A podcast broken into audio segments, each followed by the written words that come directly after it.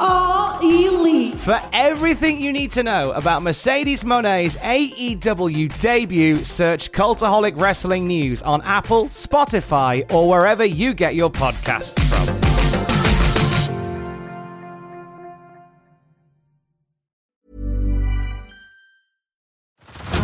Head over to Hulu this March, where our new shows and movies will keep you streaming all month long. The acclaimed movie All of Us Strangers, starring Paul Mescal and Andrew Scott. Stream the new Hulu original limited series We Were the Lucky Ones with Joey King and Logan Lerman. And don't forget about Grey's Anatomy. Every Grey's episode ever is now streaming on Hulu. So, what are you waiting for? Go stream something new on Hulu. A lot can happen in three years, like a chatbot may be your new best friend. But what won't change? Needing health insurance. United Healthcare Tri Term Medical Plans, underwritten by Golden Rule Insurance Company, offer flexible, budget friendly coverage that lasts nearly three years in some states. Learn more at uh1.com.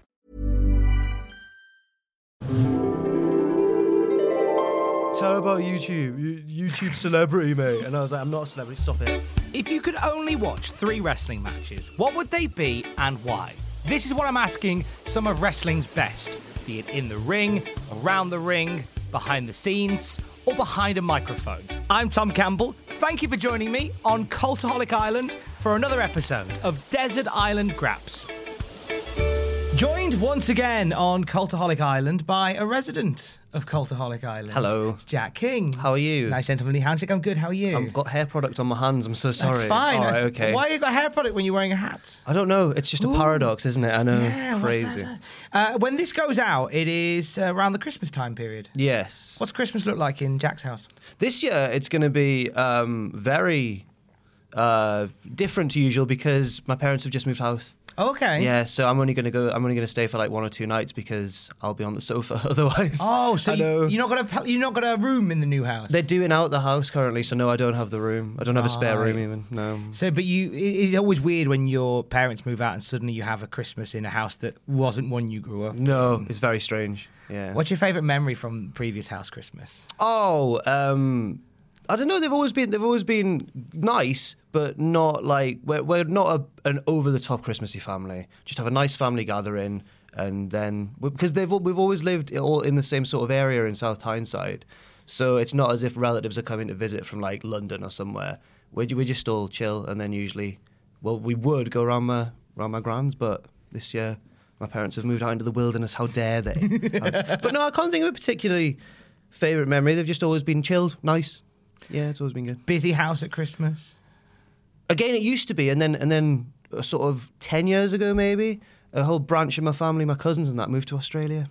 So Christmas has gradually been getting stripped away. Wow. yeah. What's taking them to Australia? Um, I think they just wanted to do their own thing. That my, that my auntie that moved to Australia has always been like the apparently the rebel of the family. She was she used to have pink hair and that. Whoa, crazy.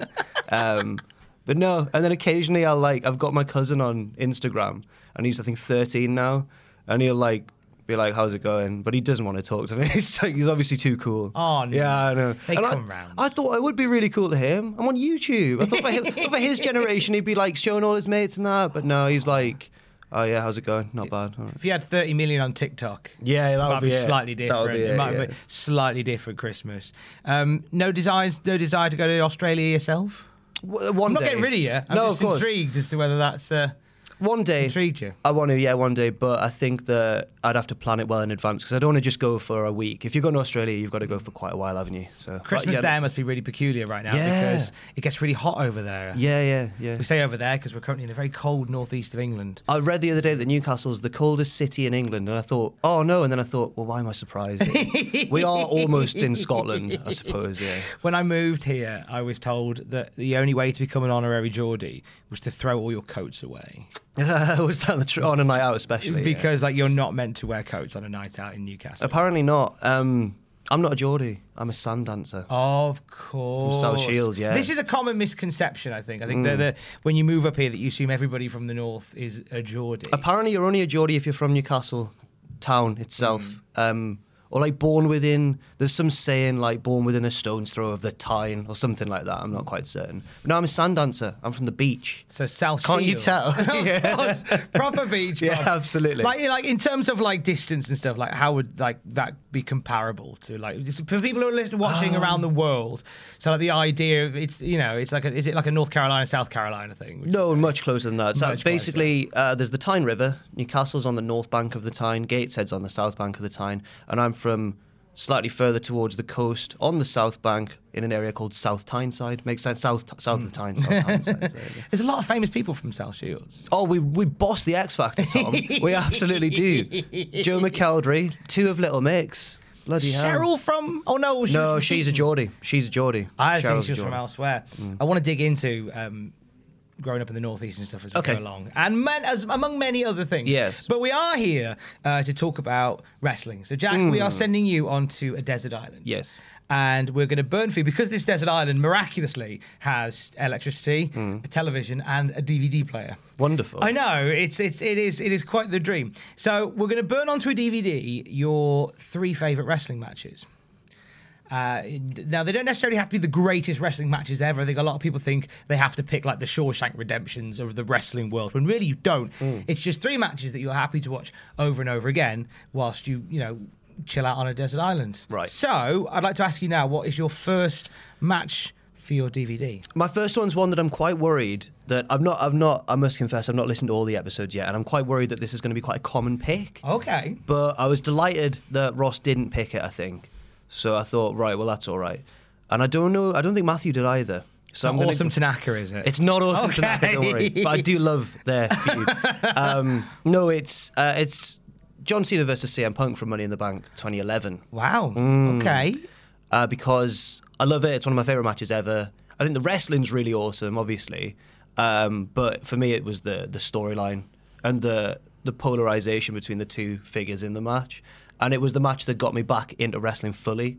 I've been dipping my toes in the water a little bit because I was a fan when I was when I was little, and then as many of us do in my teens, I sort of lapsed and fell out of wrestling, and then uh, slowly kind of crept back into it through things such as Botchamania from our good friend Matthew, who I didn't even know was from Newcastle at the time, and um, and then slowly things like uh, weirdly one of the things that got me back into it was um, weird little like YouTube compilations that people had cut together of matches from Chikara. Because I'd never seen like indie wrestling before, really, and I was like, "Oh, they're dressed as like Halloween figures and stuff. This is crazy." But the match that fully got me back in and thought, "Right, I've got to start paying attention again," was Punk versus Cena and the whole build-up. I remember thinking, "Well, I've got to find out who wins this match then," because at the time I think I was 16, 17 years old. I was fully like CM Punk was the guy. I was like, he's awesome. I want him to win. Um, yeah, that's that's why I've chosen it. As a as a lapsed wrestling fan, um, how did obviously you were watching YouTube compilations of Botchamania, but how do you happen across that particular match? Um, I think the it part of my slowly getting myself back into it before this match. Part of that had been just by browsing wrestling forums, but at the time they were a total mystery to me because, of, as wrestling fans know, there's a whole language associated with wrestling that you don't understand at first. Like not just faces and heels and kayfabe, but things like oh that was a work, that was a shoot, blah blah blah. And um, so it was the pipe bomb promo. Because I remember that that sent everyone into like overdrive. Everyone was like, "What's going on? There's never been anything like this before." Uh, certainly not delivered like as eloquently and as well thought out as his promo was. And um, because I'd slowly been getting back into it, I understood some of the references he made, and then other ones he made that were a bit of a mystery to me. By reading these threads and like following along, I, I like learned more about it and kind of learned more about the whole unique, I guess, relationship fans have with specifically WWE and, and how game changing this whole feud was for it. And then to top it all off, the match was absolutely fantastic as well. So Was were you not uh, obviously you weren't au fait with sort of that side of wrestling when you were a fan first time? not at all. No, no. Um, I learned that it wasn't. I learned that it was scripted fairly early on. Do you remember how? Yes, I can remember Okay, how. okay. Here we go. I remember watching. Do you remember when Heat used to be on Channel Four or Channel Five or something? Channel 4, yeah. And I remember sat down watching it, and I think it was it was definitely Kane, and he was battering someone. It may have been Kurt Angle. It was definitely Kane, and um, I remember they were doing some kind of spot where Kane like had him through the middle rope, and he was choking him with the middle rope. And I remember being like, "Oh no!" And I remember my dad, not in a, not in. I doubt. I don't think he'd imagine that I would remember this years later. But my dad just being like. If he was actually doing that to him, they'd have the police on him right now. and I was just thinking, like, oh yeah, oh yeah, they would. That's not allowed. Yeah, of course not. And that's how I realized. But if anything, as I'm sure it did with you and many other people watching and listening, learning that it was scripted just made me more interested in it. Like, how do they put it together? It's not just like it's not just a sport; it's something completely different as well. A lot of people compare like just discovering that about wrestling to magic in Mm. the sense that when you watch a magician's trick when you learn how it's done it either completely ruins the experience for you Yeah. or it encourages you to find out more Yeah. And that's funny you should say that because I'm not so much into magic these days, but around this sort of time, when I first was a wrestling fan as a child, I was into magic as well. I love the Masked Magician. Oh, yeah. okay. And I liked him because he showed you how the trick was done. And Penn and Teller, I love them, and they show you how the trick's done. So that makes sense. Maybe I don't like wrestling at all. Maybe I just like learning how things are done. is there something like is there something about unraveling how something works that that you particularly enjoy because one of the things that you do uh, really really well here is is you do wrestler of the week. Thank you. which is which a, which a lot of people cite as like this is where like you go for because because we all talk a lot of nonsense here, but that you go there and whenever I watch and it was genuinely one of the more daunting things I've had to do here was when they said can you do wrestler of the week? And I was like oh god I don't don't know. But then when the when I covered you for a week and you said oh I'll send you through all the details Yeah. genuinely breathe a sigh of relief. Because I thought I, I, I'm not of that caliber uh, a wrestling fan as you I think to be able uh, to just a different do type, justice. Just a different type of wrestling. I think fan. I think you I, I think you're you're a far superior one in the sense Oh. that no in the sense that you you have that f- firmer understanding of, of the of the entire world of it Um, and and it was but we with but you think there's that kind of comes a little bit from sort of your desire to unpack stuff Maybe. Um, I think that I think that part of when when we when we were part of WCPW, that was fascinating to me. Like even even seeing like wrestlers, you know, calling matches to each other backstage before they went out there and stuff. And I wonder if you had the same at North, like just I've- seeing how it all works. I've been fascinated by Yeah. being part of that system, and uh, and my good lady's been the same as well. Where she's been backstage at the last couple of North shows, Hmm. and she even says, "I I don't mind the matches. I like the bit where they're sort of miming the moves. It's like a dance. It's weird, isn't it? Yeah. Yeah. it's like a weird ballet. Yeah, it is. It ain't ballet and it's though. and if you listen to what they're saying, you can't. It's like a whole new like code of its own. It's a new language. I remember once at WCPW, somebody was calling a match to Cody, or he was calling a match to them. And right next to them, because if you've got quite a small backstage area, there's just pairs of wrestlers calling matches to each other all over the place, and you've got to step around them. If you're doing like some kind of running job, like I often did, you've got to be like, "Oh, sorry, there." I'll just get past you miming your DDT, and um, I remember the the people next to Cody, one of them just just without meaning to was running through the match, blah blah, drop down, gold dust, because that's the code for like the, the and Cody looked at him and went like. It's a good spot or something like that. Just uh, like, you give like a little acknowledgement, like, "Oh, that's my brother's. You're, you're nicking there. Fair enough." So that's the gold dust is with the drop down and the punch. I don't know, or do they call it the Cody now? Because he does a different one, doesn't he? He lands on I'd his like to back think and they goes keep there. calling it the gold. Dust. I would as well. I think that feels right. I right. can't remember the exact vernacular that was used, but it was Hmm. it was a little light-hearted moment. It was good. Yeah. Where did where did Jack the Jobber come from? Jack. Oh, this is a this is not an exciting story. It's very boring. Um, oh well, okay. I was I know that I know that a lot of people assume it's going to jump into some kind of like oh because you're quite self-deprecating on camera and stuff. But it was honestly before I was ever on camera. Uh, at What Culture, Ross had set up his own work Twitter account, which is now his just his Twitter account. And likewise, I got rid of my private one that I just used at uni or whatever uh, a few months into you know the Twitter one kind of becoming important. Um, so Ross's was Ross on wrestling, and I thought, oh, alliteration, that's great. What what wrestling terms begin with a J? Jack the Jobber. That's that's that's the only reason why. and it's just it just stuck now. Yeah. Now it's it's to the point where I seem to remember watching WCPW and hearing Jim Ross call Jack the Jobber. That must have been peculiar. It was. I don't. I don't like. I, I you wish, grimaced then when we. I that. wish that in WCPW or even when I've appeared that like in North a couple of times, I wish that people wouldn't. I understand that it's far catchier than my real name, but I, I wish that people would just call me like Jack G King or Jack King or whatever because. Jobber to me, it kind of it's a wink and a nod to like this. None of this is real. He's jobber. That's a term that we use, and I just wish that. Oh, never mind. But no, the JR thing's yeah, that was surreal. It was surreal to hear him. I doubt he remembers, but it was all right. Do you, so, but you're at a point now with that name where you can't really. That's that's your that's Yeah. your name now. I'm not. I'm. It's not a bad thing. It's just. It's just when I've appeared on shows. I Mm. wish they hadn't been because it's a bit. It's a bit like calling yourself.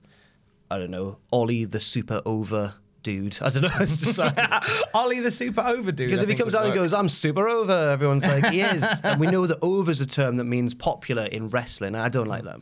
but uh, but jobber, as you say, is quite depreciating a term. Yeah, a little bit, but uh, as a happy sort of accident, when I when I first appeared on camera, all the other lads, not all the other lads, because me and Ross were both terrified, but the two Adams were very. I, I st- Pachi plays himself down a lot. I think he's fantastic on camera.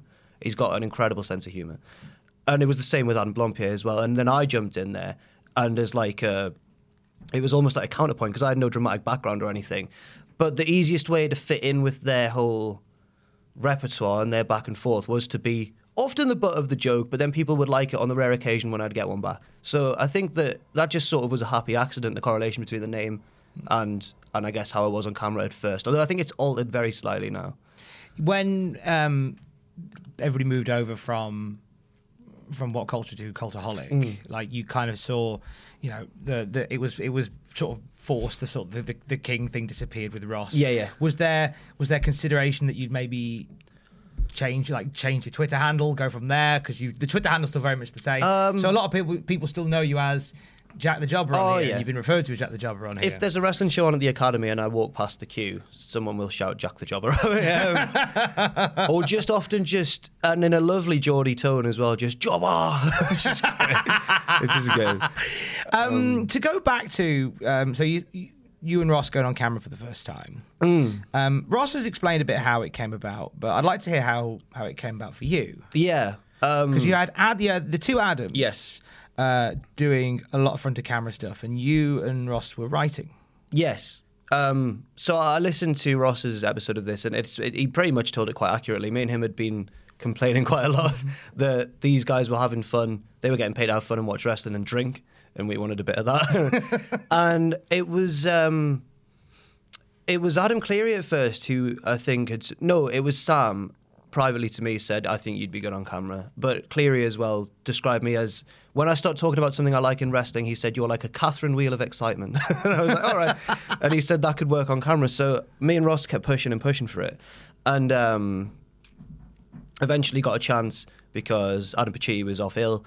Uh, so I just sort of filled in. And, and then those few months between my first my first proper on camera appearance was the Royal Rumble 2016 reactions video, the one where AJ Styles made his debut, and um, that went well. It's it's much easier to do a video when you've got other people to bounce off. I found that much easier than when I started having my own show, Fast Count, when I was like terrified. I was like a lamb in the headlights at first. A lamb in the headlights? It's- a deer in the headlights? I think it, well. I imagine a lamb wouldn't react that well to headlights either. true. Um, but that in that space of time between the Royal Rumble and then going to Dallas for WrestleMania, that felt like a lifetime. Like the way that it all just grew and built and built and everything. And by the by the end, I think there's no way they could really go back and say, right, we'll take you two off camera now, because we'd just become like a little collective by that point. It wasn't just the two guys anymore. Can you remember your first reactions from um, fans of the channel to your videos? people like me on reaction videos. So on the on the 2016 Royal Rumble reactions, I remember reading the comments because when you first start it, the comments are like everything, which I've I've learned to t- to be more selective about now because as we all know, it can be a bit of a dangerous game. Um, but yeah, the the comments I remember people saying like. Because I had a few little one-liners in it. I got a bit drunk beforehand, and the the because I was on a train up from somewhere, and I remember getting a few drinks on the train, thinking, this is to chill me out. And by the time I got there, I needed water before I went on. I was like, no. Um, and I had a few little one-liners in there and stuff, and people were like, "Oh, he's good. Like I like him."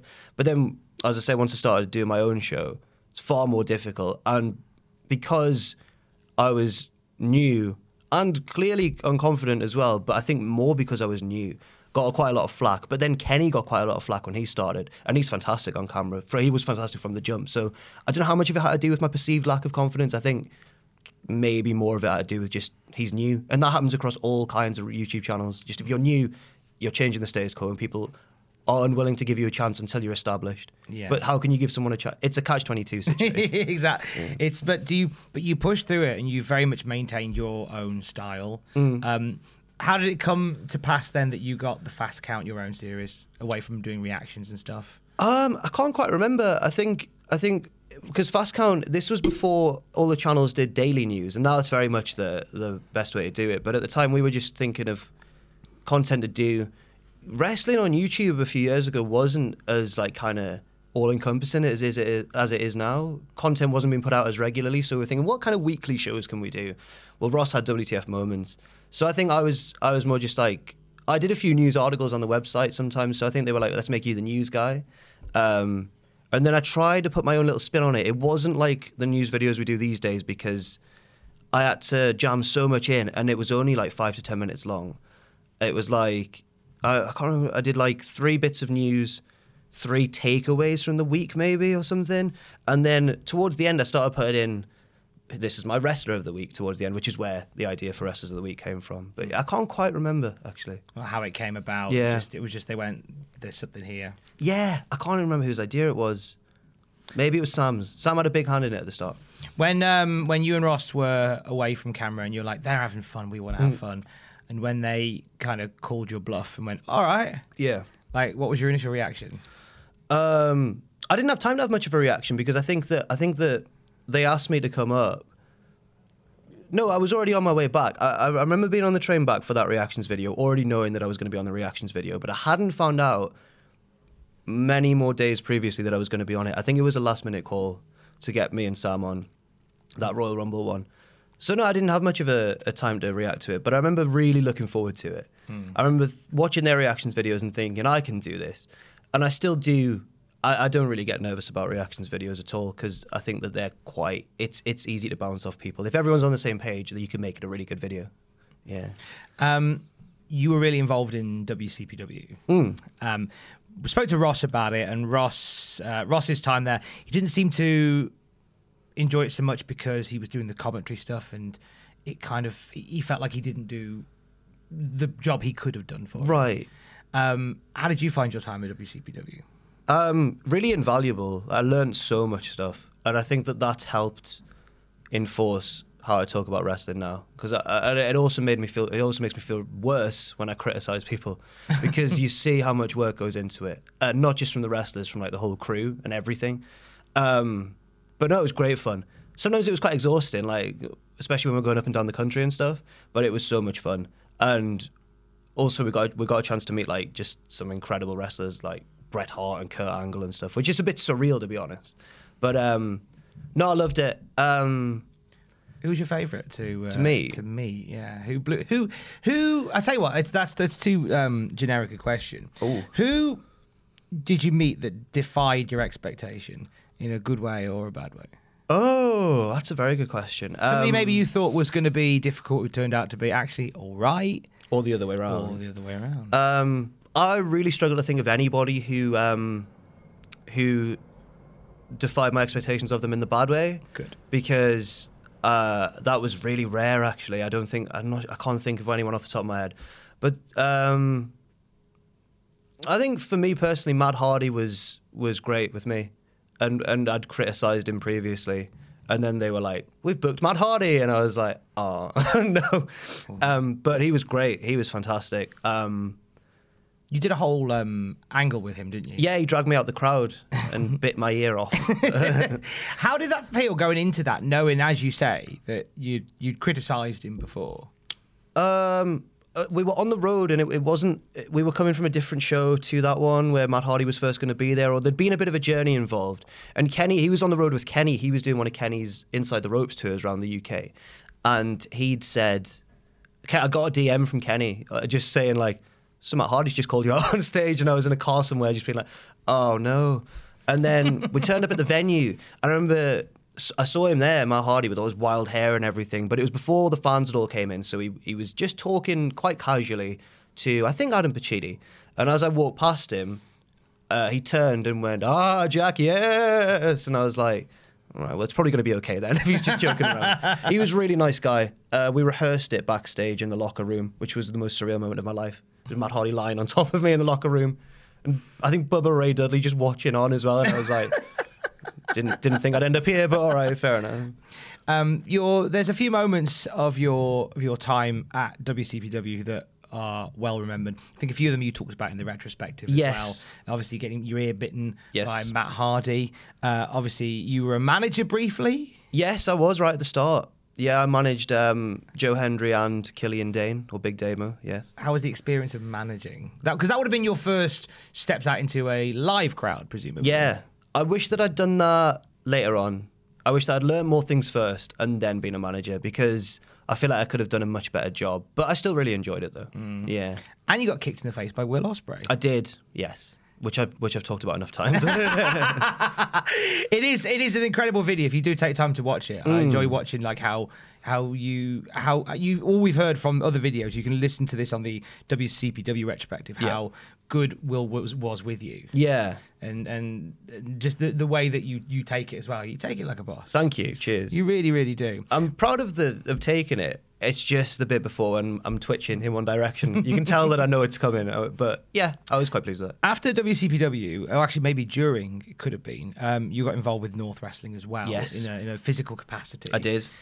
Is there a desire for you to do more of that? Potentially, but I don't know if I do it regularly, just because I'm so busy with Cultaholic. But no, I love it. Um, the the one where I ran in on Liam Slater and Primate's match to help Liam and low blow Primate and everything. That was the one where it all clicked for me, and I was finally like, yes, like I've I've not done anything wrong there. The slap was a bit weak, but apart from that, I was like, I was really nervous before it because I'd never had so many things to remember in sequence. Because wrestlers have an incredible short term memory. I don't know how they do it, and I remember running through everything in my head like I've got to come into the ring at this side, get the table out from under this apron and all this sort of stuff. And I remember it all it all just sort of clicked and I managed to do it all. Took the spear okay, rolled out. And when I rolled out the ring, all the North Faithful on that as you stand facing the hard cam, all those regulars on the left hand side down there started just jabbing me in the ribs and stuff. I was like, oh, get off, stop. Because I could I had to pretend not to be ticklish essentially. I was like, no, I'm meant to be hurt. Primates just speared me. But I was that's the one where it's ironic that it came after WCPW really, but that's the one where I was like, yes, like it all came together. I feel I'm happy with that one. So your second match for your DVD, uh, let's come back to uh, your desert island trip. We've got Okay. Mm-hmm. Money in the Bank, CM Punk versus John Cena. Uh, what's your second match? My second one's a more a more modern one. Um, 2017, I think, Wrestle Kingdom 11.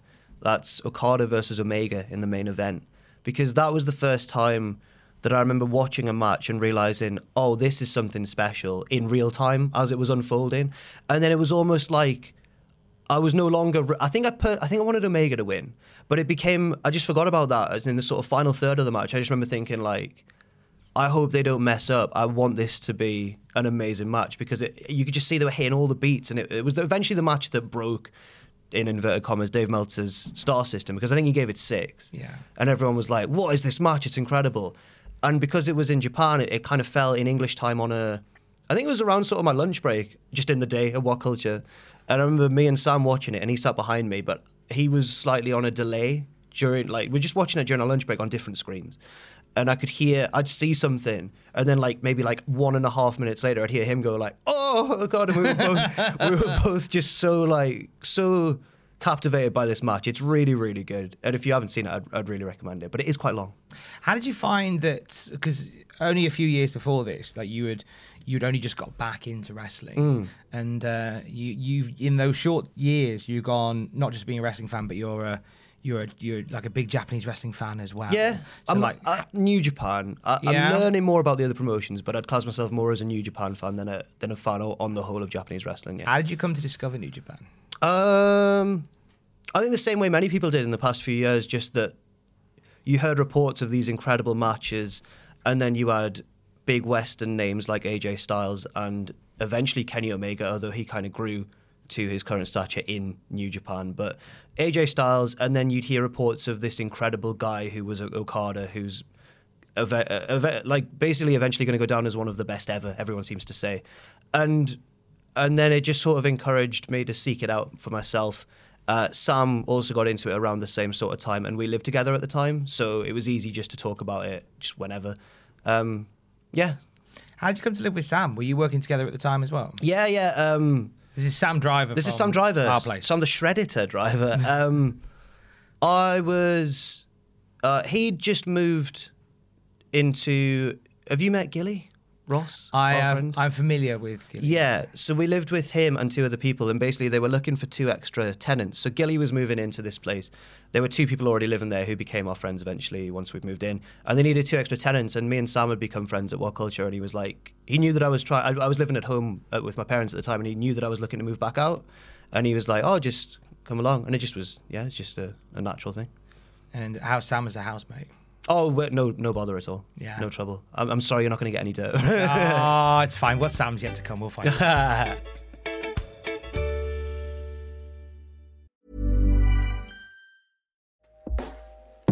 Hey everyone, I've been on the go recently Phoenix, Kansas City, Chicago.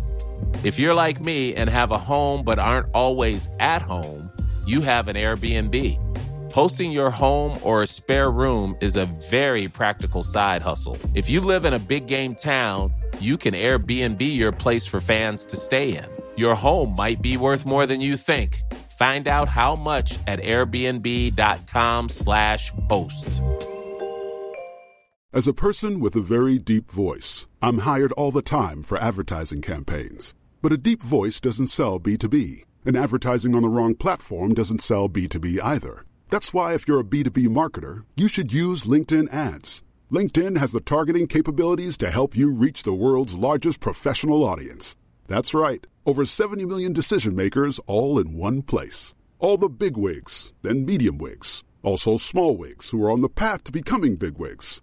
Okay, that's enough about wigs. LinkedIn ads allows you to focus on getting your B2B message to the right people. So, does that mean you should use ads on LinkedIn instead of hiring me, the man with the deepest voice in the world? Yes. Yes, it does. Get started today and see why LinkedIn is the place to be to be. We'll even give you a $100 credit on your next campaign. Go to linkedin.com slash results to claim your credit. That's linkedin.com slash results. Terms and conditions apply.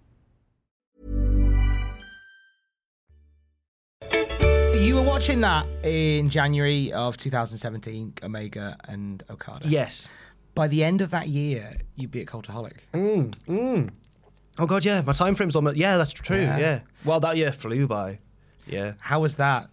The whole that whole transition. Oh, really, um, really stressful, but not for me. Quite selfishly, not scary uh, because I, told, I remember talking to my parents about it, and I was like, "We're, we're thinking of doing this. Like, we're thinking of setting up our own thing."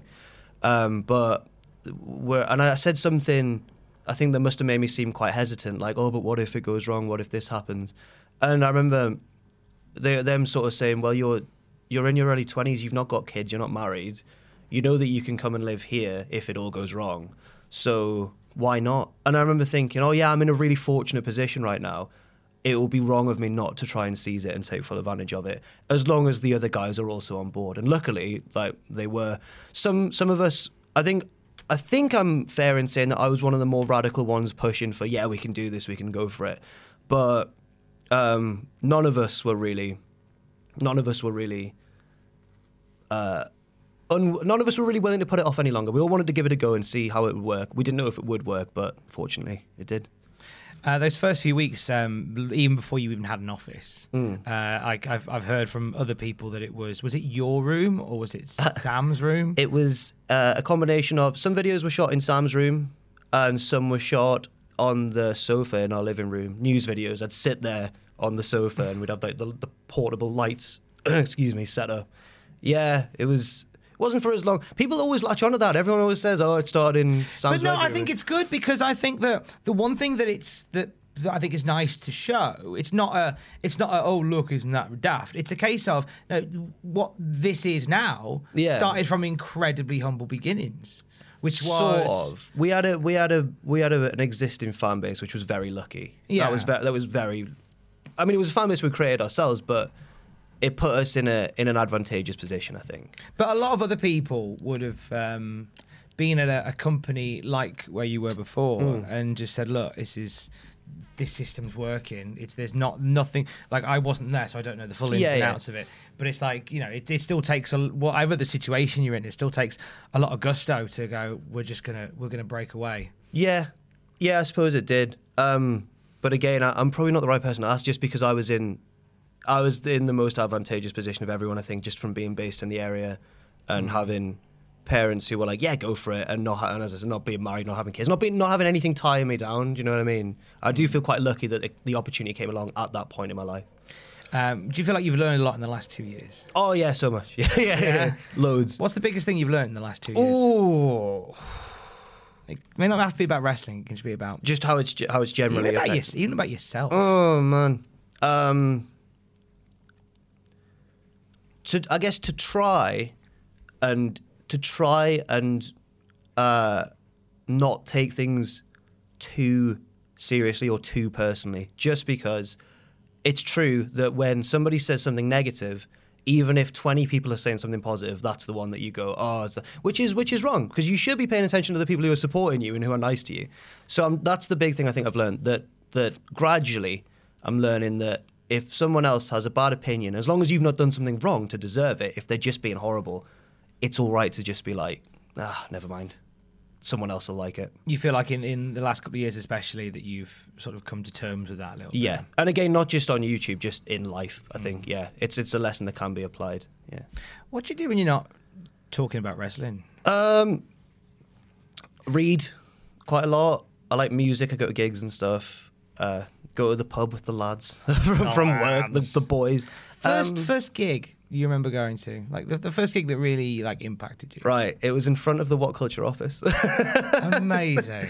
Um, there used to be a festival here on the on the quayside in Newcastle called it was called Free Evolution because it was free. Then it was Evolution because it wasn't free anymore. um, and one year there was a festival, and it was the first time I went to a gig that wasn't my mate's band at school. It was a proper gig, and there were two stages: one on the Newcastle side of the quayside, one on the Gateshead side, which is today where the where the What Culture office is, and ironically, just like really near the building itself, that used to be a big open space where one of the stages was. And the first band I saw were a, were a, a sign of the times. They were a band called Does It Offend You? Yeah, it was great. They're kind of I don't know how to describe them, like dance punk, electronica. New rave. It was the days of new rave, Tom. We didn't know what we were doing. Why did they stick out to you? because they were the first ones uh, that I, I didn't really know much about them before then, and then it was more the uh, the music was great, but it was more like the crowd, like everyone's jumping and stuff. Which these days I'm not too much a fan of because I wake up the next day like ah. but um, at the time, when you're indestructible, when you're like 15, um, nothing can go wrong. It was great, and it was a really nice day. I remember that sunny weekend. Um, and then I, and then I bought their album and and like luckily liked the music as well, not just the live performance. So that's what they were just the first, but I do still like that album to this day. They're wrestling fans. Are they really? They've got a song called oh, what's it called? It's on their second album, which I don't know as well. It might it might even just be called The Wrestler. But it starts with a Paul Heyman speech. I think it's the one before Barely Legal when he's like Oh, we- shouting at the locker room. yeah, F you. Yeah, they're wrong. F it starts you, with that, right. and then it transitions into like a like a. It's stupid, but it's good. It's good.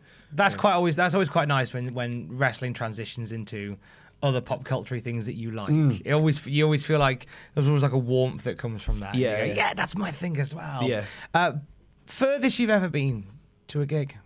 First, I've ever been to a gig. Furthest you've ever travelled Um, for the love of music? again, it wasn't a gig itself. It was a, a festival, and it would have been geographically. Where am I? Right here. It would have either. I've been to two festivals in Spain.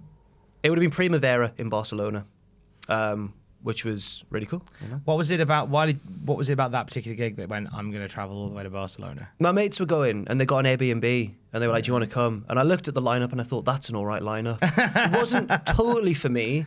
I remember, and people are going to hate me for saying this, but I'm not. I know that some people are really into Radiohead. Are you a big Radiohead? head? I, I'm aware of Radiohead. There's Okay. stuff I like. It's fine. People are allowed to like what they like. I know that they're meant to have written these big immersive albums and concepts and stuff, but I only know that the, I only know like Creep and Karma Police and stuff. So they were one of the headliners, and I remember they played the songs that I knew, and they were great. Karma Police, No Alarms, what's it called? No Surprises, do do do do do do do, with little bells. Vaguely know that one. Um, they played the ones I knew, and I remember saying to my mate, "When are they going to play Creep?" And he was like, "He's a big Radiohead fan." My mate Tom, and he was. He's also called Tom. I'm not just. No, that's fine, This that's is my mate Tom. um, he was like, "They're not going to play Creep. They don't do it live." And I was like, "Really?" He was like, "They don't like how it's it overshadows their whole body of work." I was like, "Oh." So I went to like get a drink or something, or to a different tent to check out another band just on my own. And I met up with the group later on, and they were like, they closed on Creep, and I was like, oh, brilliant. Oh, what? Yeah, I know. But I also saw LCD Soundsystem, and they were f- they're one of the best bands I've ever seen. Oh, they're They amazing. fantastic. Yes, They're they're they're a stunning live group Yeah. as well. Did you get time to go around Barcelona, or was it just for the gig and then? No, away um, again? a little bit, but no. But luckily, I have. I'd been when I was younger, a few years before that. And it's cool. I like it. Nice. You say you read a lot. Not as much as I should actually. I used to read a lot more. Okay. Uh, what are you reading at the moment? Um, I'm reading uh, norm. Now I did English literature at uni, Mm-hmm. so I was used fiction would be what I'd normally read. But at the moment, it's not very exciting. I'm reading um, the Mixer. It's called. It's a history of Premier League football tactics. Why is that? Why is that not exciting? I suppose that is exciting. I just guess. Do you just- compared to like what I've studied at uni and stuff, uh, it kind of has made it harder to read because I got so overloaded on it. I, I bet if I ever stop doing this job, I won't keep up with wrestling as much. because it's it's all encompassing, Mm. isn't it? I find that, like I've said this to a few people here that in my previous jo- my previous life, like wrestling was my hobby. Right. It was my escape from everything else that was going on. Yeah. And now it's my work, and I realize I need a new hobby. You need to find other stuff. Yeah, of course. Yeah. Um, so in the mixer, the mixer, you're reading that right now. What have you learned from the mixer? Oh god, just just the facts in it. That's why it's not as exciting as a fiction book. You don't learn any spiritual lessons. You just learn history, which is fine. History's great, but Tell me something you learned from it. Um, and, and it's this isn't this is like I don't want you to feel. as in like literally a thing that I've Yeah. I don't want you to feel cringe and awkward because because the fact that you you set it up by saying uh, it's not very interesting, but clearly it is because you're reading it. Well, I like football. Yeah. Yeah. So I, I suppose I learn about. I, I learn that a lot of the most innovative things that were done in the Premier League over the past twenty odd years were not things implemented by my team, Sunderland AFC, because they're not oh. mentioned very much at all. Oh, that's sad. I guess they're mentioned sometimes in a sentence like.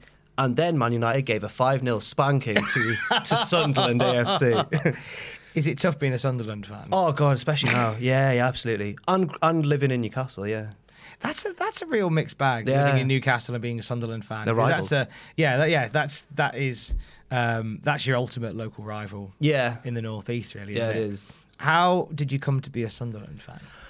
Um, I, I grew up, and my dad's a Sunderland fan, but because of the area that I'm I'm from, which is kind of equidistant between the two cities, um, heart, my my mum's side are Sunderland, my dad's side are Newcastle, but he's like the black sheep of the family. He was a he was a Sunderland fan. He was a rebel when he grew up. Um, so. Uh, he so because my dad was a Sunderland fan, I just grew up naturally becoming a Sunderland fan. He maintains that he didn't make me. He didn't say you've got to be a Sunderland fan. You can support whoever you want, but apparently there's a story where like I think my godfather and my dad's mates are all Newcastle fans. They would try and bring me like Newcastle merch essentially, and apparently I'd reject it and want to be a Sunderland fan. But I don't remember any of this. I don't know. There's a parental pull uh, with stuff like that where parents say, "We don't want you to, to do that, but we like it." Yeah, if you. we'd It's- be disappointed if you weren't. But. How do you like your your parents sound like they were incredible when the um, cultaholic thing was coming Oh out? God, yeah, yeah, absolutely. How how are they with everything you do now? They're a bit bewildered by it because they don't really understand Hmm. YouTube, but they're um, yeah, they're supportive. They're pleased with how it's going and everything. Um, neither of them are wrestling fans, so they don't quite fully understand or engage with it. But they'll watch the the odd video, and I, I think to them, it's a wonderfully northeastern thing. I think it's just like, oh, that's what our Jack's doing, and uh, off he goes on the on the YouTube. yeah. Have they ever have they ever been have they ever had a conversation? Because my my dad's done this where. I've had a message or something saying, "Hey, speaking to somebody who's a wrestling fan, and I've told them you're on the internet." Yeah, um, I can't remember the most recent one, but my mum used to be a, a NHS receptionist, and someone she worked with, or maybe someone she was talking to, someone knew that uh, their child enjoyed. Uh, I think it was during cultaholic times or what culture. I'm not sure which one, but um, my mum was like, she's asked if you could like send him a little message or something. So I just sent one back, and yeah, it was really nice. Do you find that's quite a, a, a powerful thing to do? Yeah, I've but- discovered that, and I think it's really nice that there's some like I, the amount of people that have. I think because as you said earlier, when people reach out and and say bad stuff, you latch onto it. But sometimes you'll get the odd message, or you get somebody who'll say, "I'm going through a bad time at the moment." Yeah. But watching your videos is that's that's another going. that's another big thing I've learned actually that that um you do you do have like this weird power on the internet to like to totally make someone's day, which is not something to be taken lightly. I get really worried that I've like missed someone's message or missed something that someone sent or missed an opportunity to. I don't want anyone to think that I'm. I've just looked at their message or whatever, if it's a positive one, and just thought, ah, whatever, because that's horrible. And if I really was a fan of of someone putting some sort of content out there, and I sent them a sort of a message, I'd think, oh, why have they ignored me? Like, what's what's wrong with me? And I don't want to make anyone feel like that. That's that's really not a nice thing. So I get worried. I'm like, I hope I haven't missed anything. I will have missed something, but I try not to. but we all try and read everything. I think that's. Hmm. I think a lot of times when people, because a few times I've had messages when people said like, "You probably won't read this," Right? Yeah, yeah, and I yeah. go, yeah. "Well," we, and also you get a lot of people who shout a lot of bluster into the ether, assume, yeah. assuming that you won't read it, and then when you and I and I. I don't know whether, like, from years you've stopped doing this, but I have this.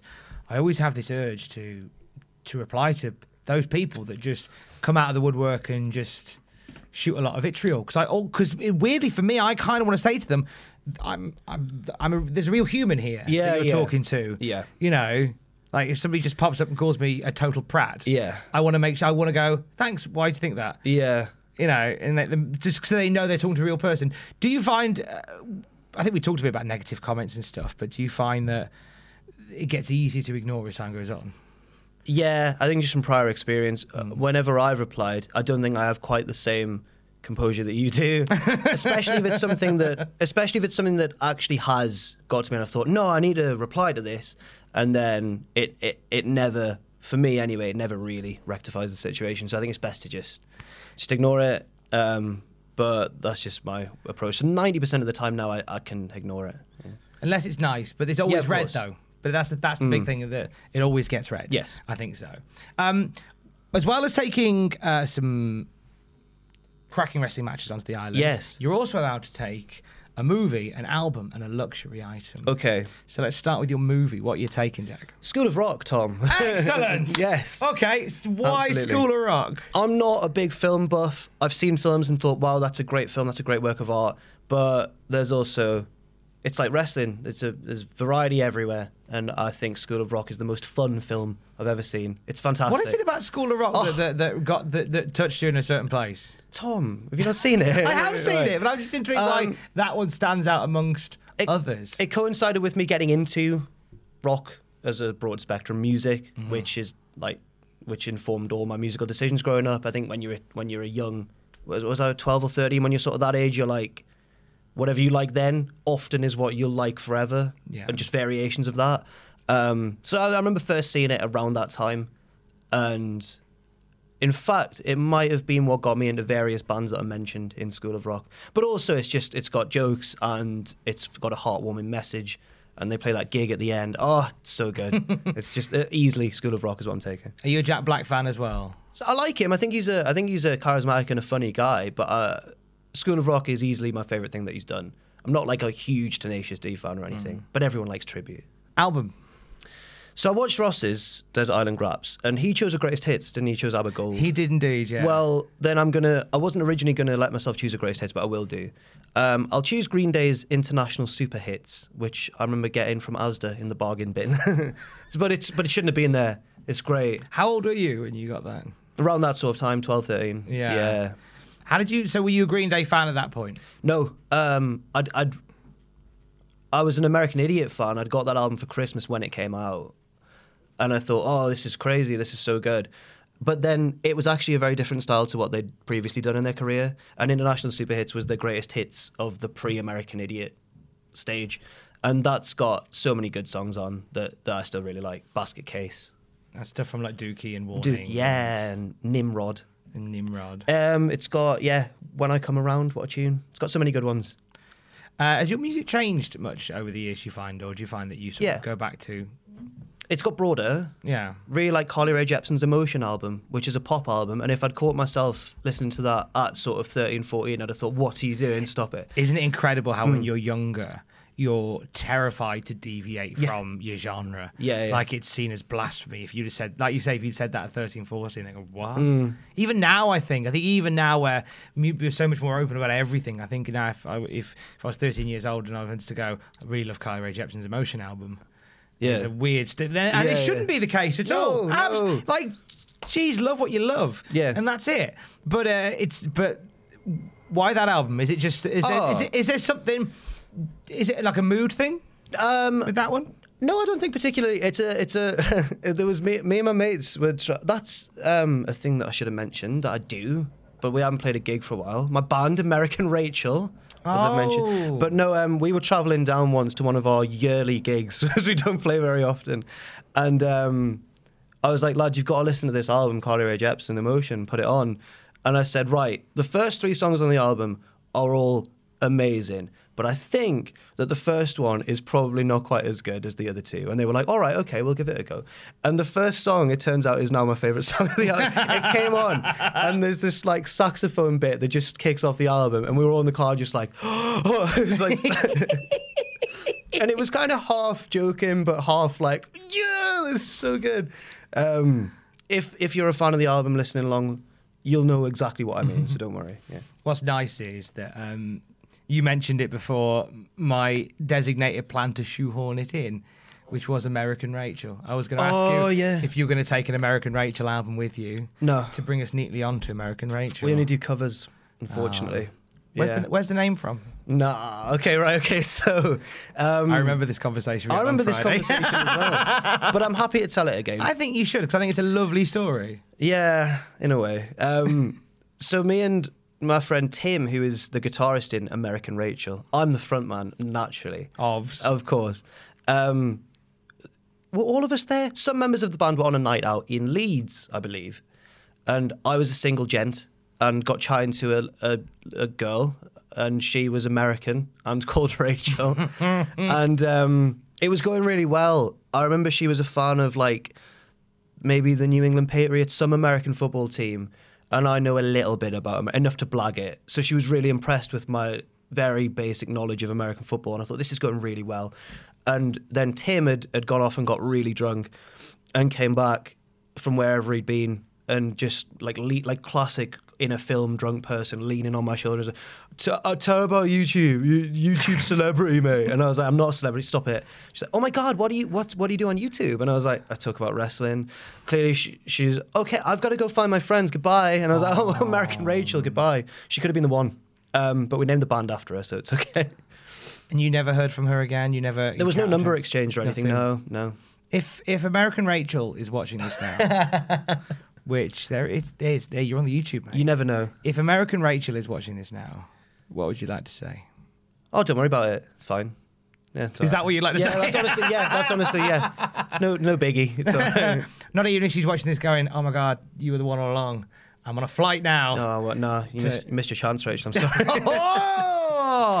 But I love the fact that I love the fact that the band was was named in honor of American yeah, Rachel. and and we also end every song. We'd already decided that one of our songs to do was going to be Tom Petty's American Girl, so it just sort of fit the theme. And we always close on American Girl, but yeah. uh, when was the last American Rachel gig, and when is the next Too one? long ago. It was it was um, over a year ago now because they cancelled the festival that we played at annually. What was the festival? Badger Fest in rural Lincolnshire. um, it was very much a family sort of thing. We were the youngest band on, I think, and and that's why people liked it. You gave it a go, didn't you? we were like, yeah, we, we rocked, we went for it.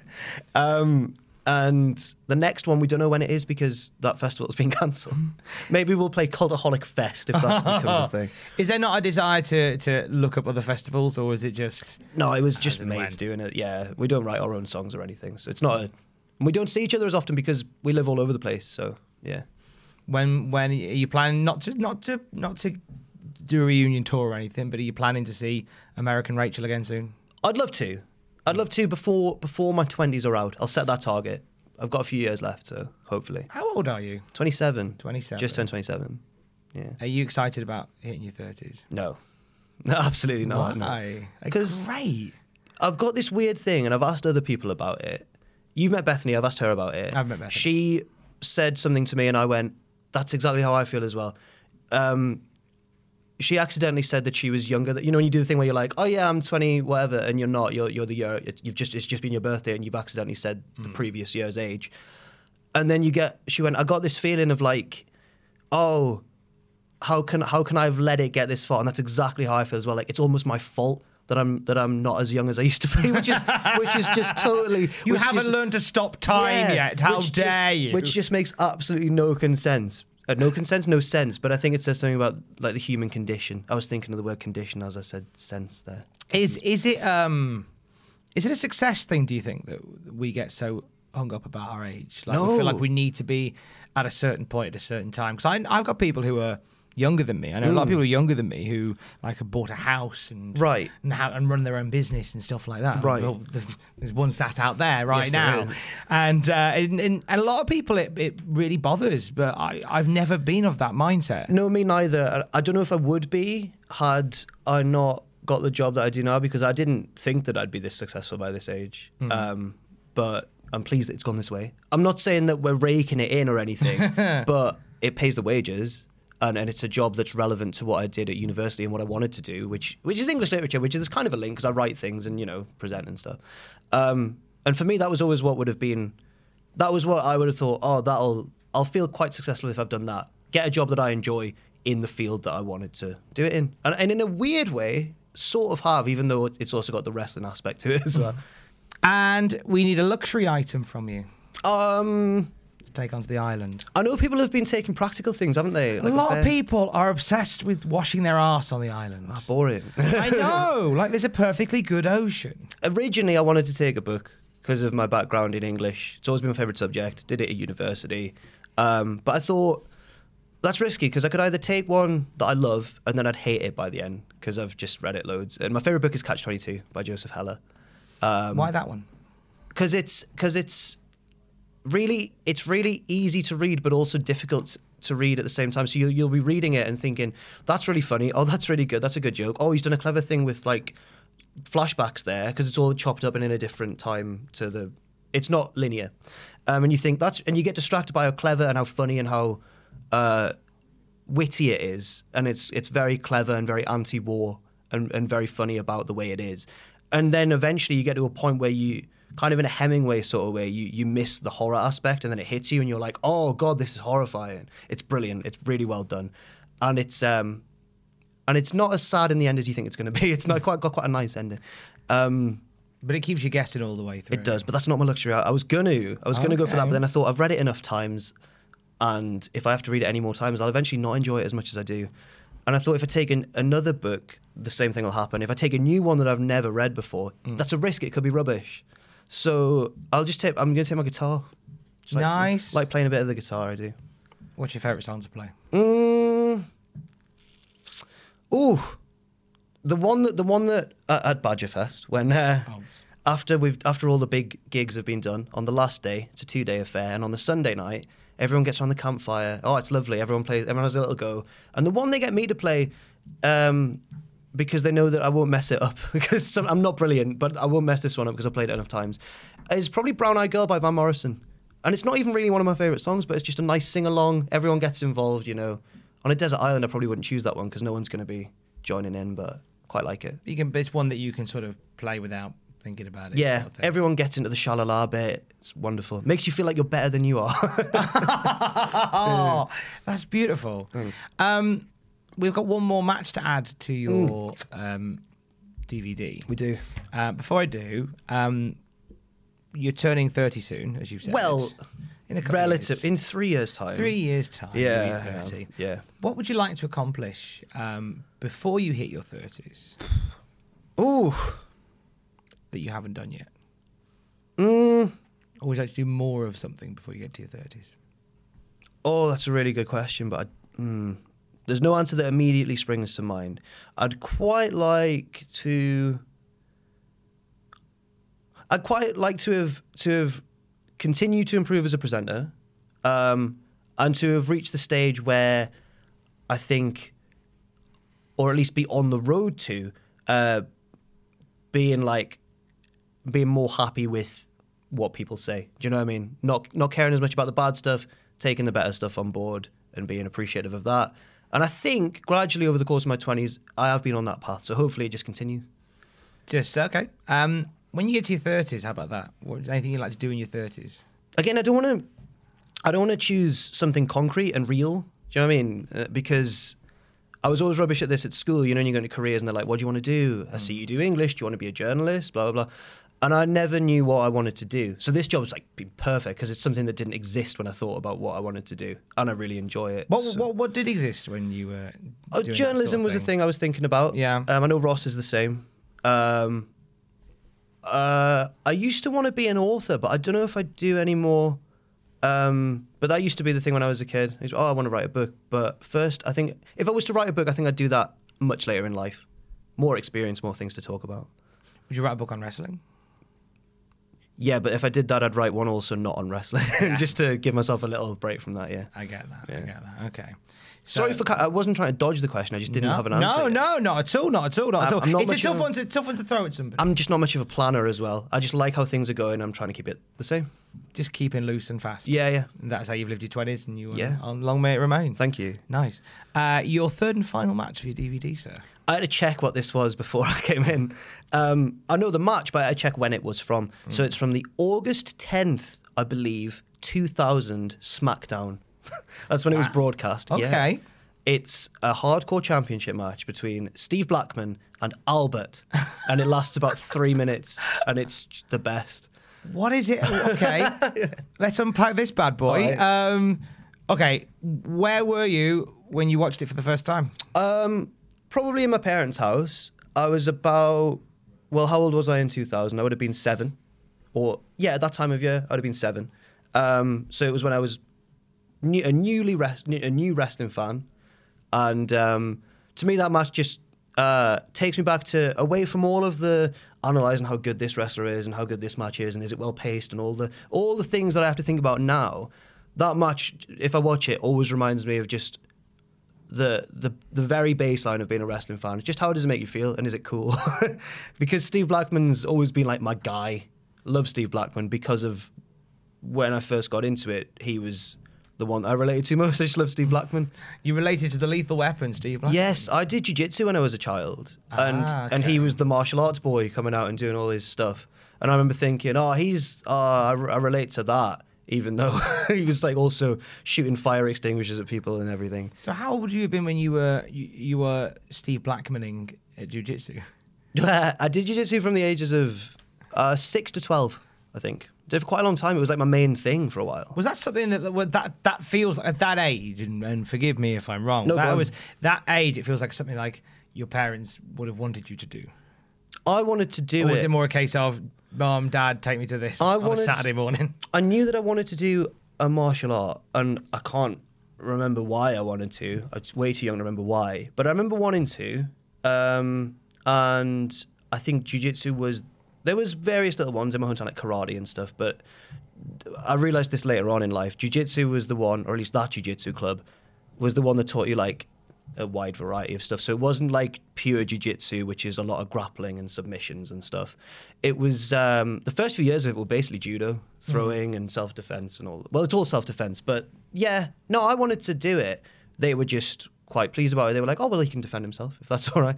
Um, don't know how don't know how useful it was looking back. Maybe it was, maybe it wasn't. I'm glad that I've not had to really put it to the test. That's probably a good thing. What made you stop?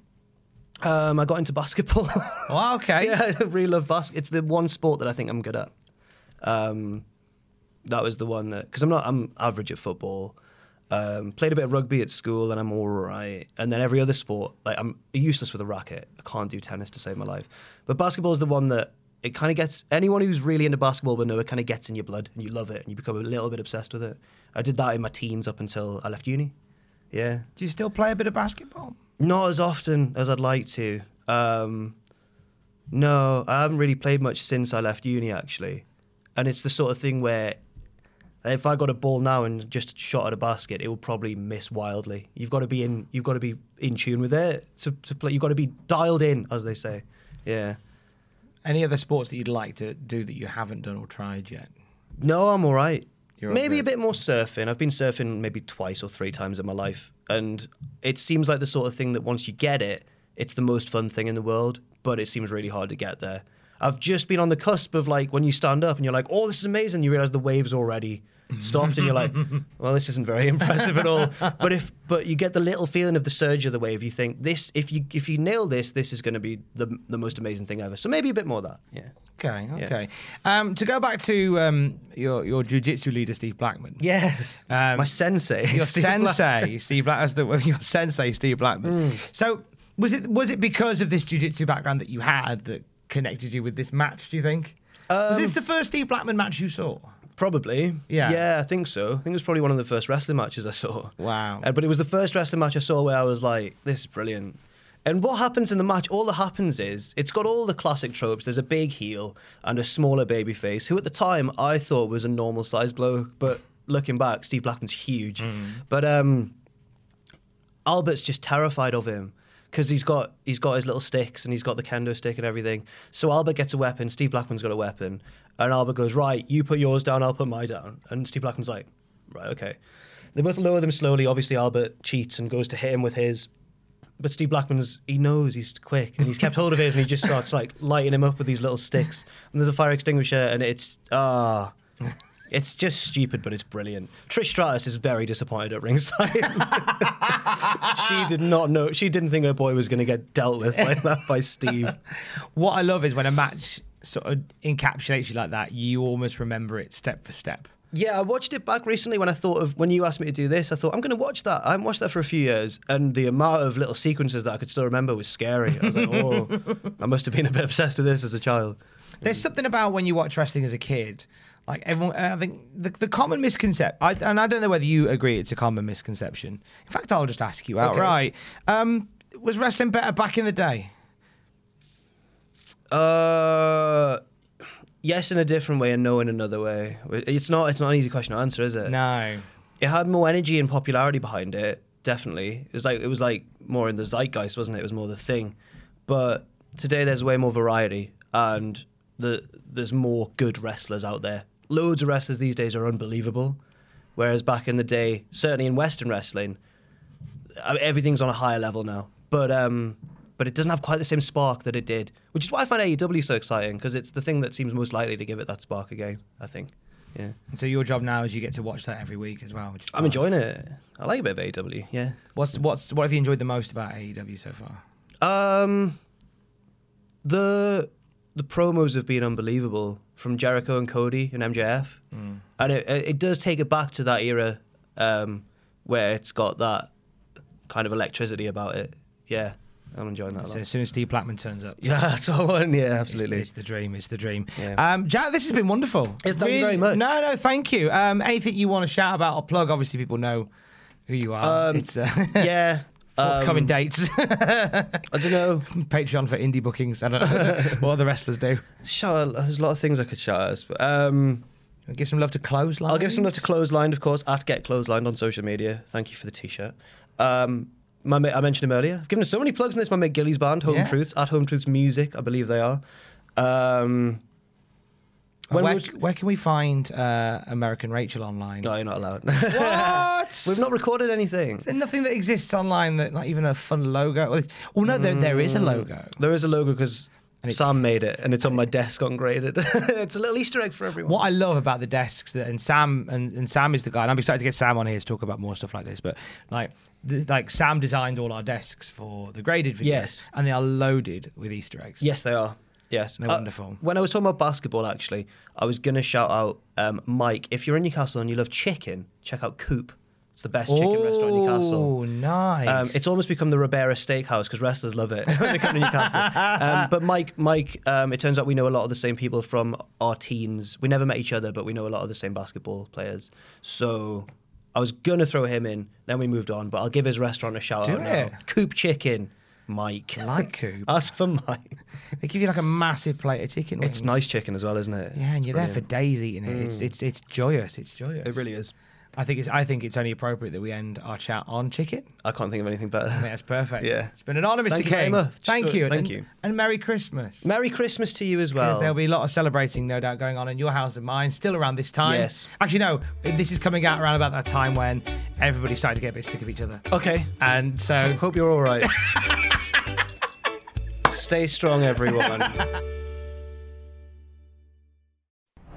For all the wrestling headlines in just 10 minutes, search Cultaholic Wrestling News on Apple, Spotify, or wherever you get your podcasts from.